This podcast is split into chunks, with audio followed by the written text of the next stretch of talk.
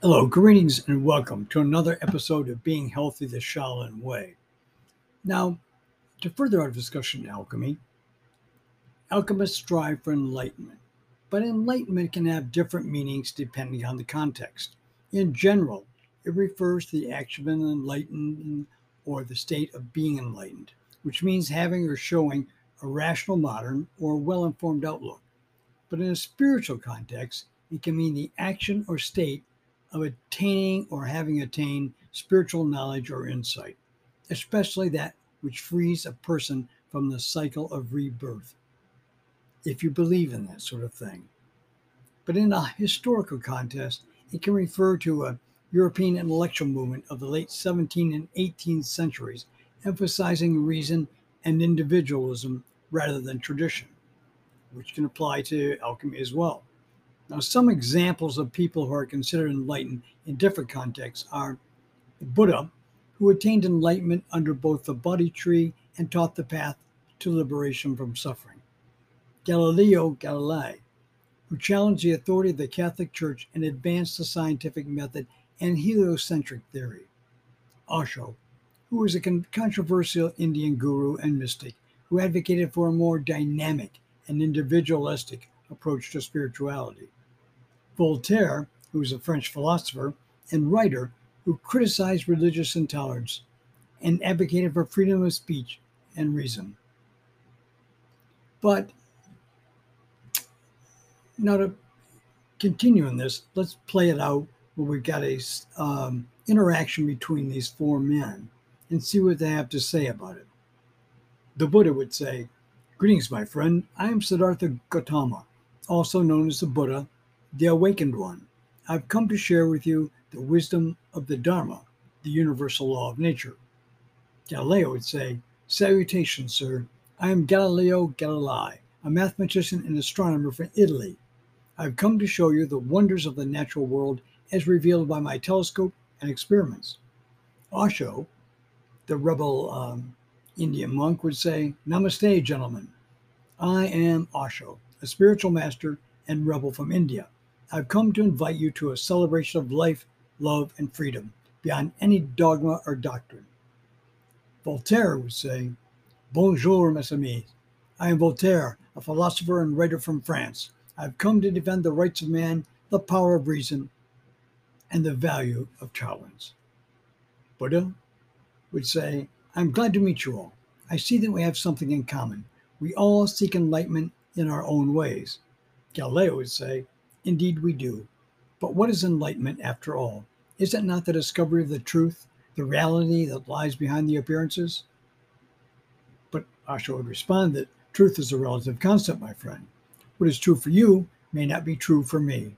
Enlightenment is not a fixed state, but a dynamic process of constant exploration and experimentation. Voltaire might say experimentation is good, but not enough. Enlightenment is also the application of reason and logic to challenges the prejudices and superstitions that oppress humanity. Buddha. Reason and logic are useful tools, but not sufficient. Enlightenment is also the cultivation of compassion and wisdom to overcome the ignorance and attachment that causes suffering. Galileo. Compassion and wisdom are noble virtues, but not exclusive. Enlightenment is also the appreciation of beauty and wonder that inspire us to seek knowledge and understanding. Osho might say, beauty and wonder are delightful expressions, but not ultimate. Enlightenment is also the celebration of joy and ecstasy that awakens us to our true nature and potential. Voltaire, joy and ecstasy are pleasant sensations, but not lasting. Enlightenment is also the recognition of dignity and freedom that empowers us to act according to our conscience and will. Buddha. Dignity and freedom are essential values, but not absolute. Enlightenment is also the realization of interdependence and harmony that connects us to all beings and things. Galileo might say, Interdependence and harmony are admirable goals, but not easy. Enlightenment is also the pursuit of excellence and innovation that drives us to improve ourselves and our world. Osho would put in, Excellence and innovation are commendable achievements, but not final. Enlightenment is also the acceptance of imperfection and change that will allow us to grow and evolve. Voltaire might say, imperfection and change are inevitable facts, but not hopeless. Enlightenment is also the promotion of justice and peace that enable us to live together in harmony and ha- happiness. Buddha, justice and peace are desirable outcomes, but not guaranteed. Enlightenment is also the practice of mindfulness and meditation that helps us to be aware and present in every moment. Galileo, mindfulness and meditation are beneficial methods, but not universal. Enlightenment is also the development of curiosity and inquiry that leads us to discover new truths and possibilities. Osho, curiosity and inquiry are stimulating attitudes, but not limitless.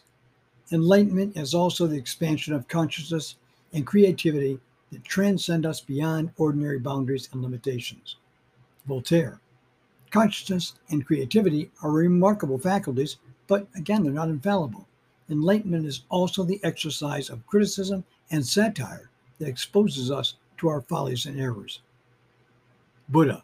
Criticism and satire are effective weapons, but not gentle. Enlightenment is also the expression of kindness and generosity that touches us with our goodness and grace. Galileo. Kindness and generosity are wonderful qualities, as has been said, but not common. Enlightenment is also the demonstration of courage and integrity that inspire us with our strength and honor. Osho. Courage and integrity are good traits and admirable traits, but not natural.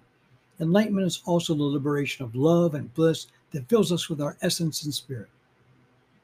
Voltaire. Love and bliss are divine gifts, but not free.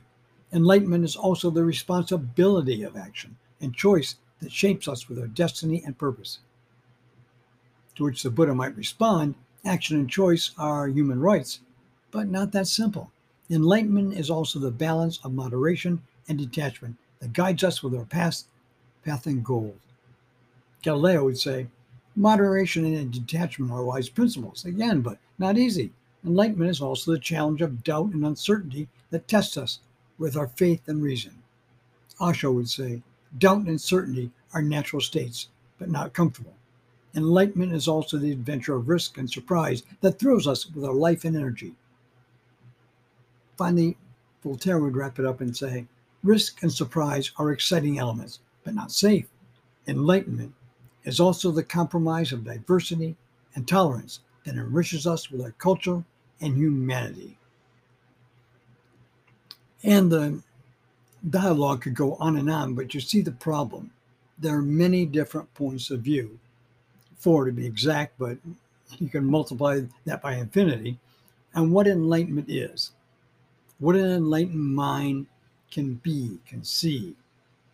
In our next episode, we'll explore further what an enlightened mind that the alchemists are pursuing. So, this wraps up today's episode of Being Healthy the Shaolin Way. If you'd like to learn more about the monks of the Shaolin Temple, go to shaolintempleus.net. Until next time, good day.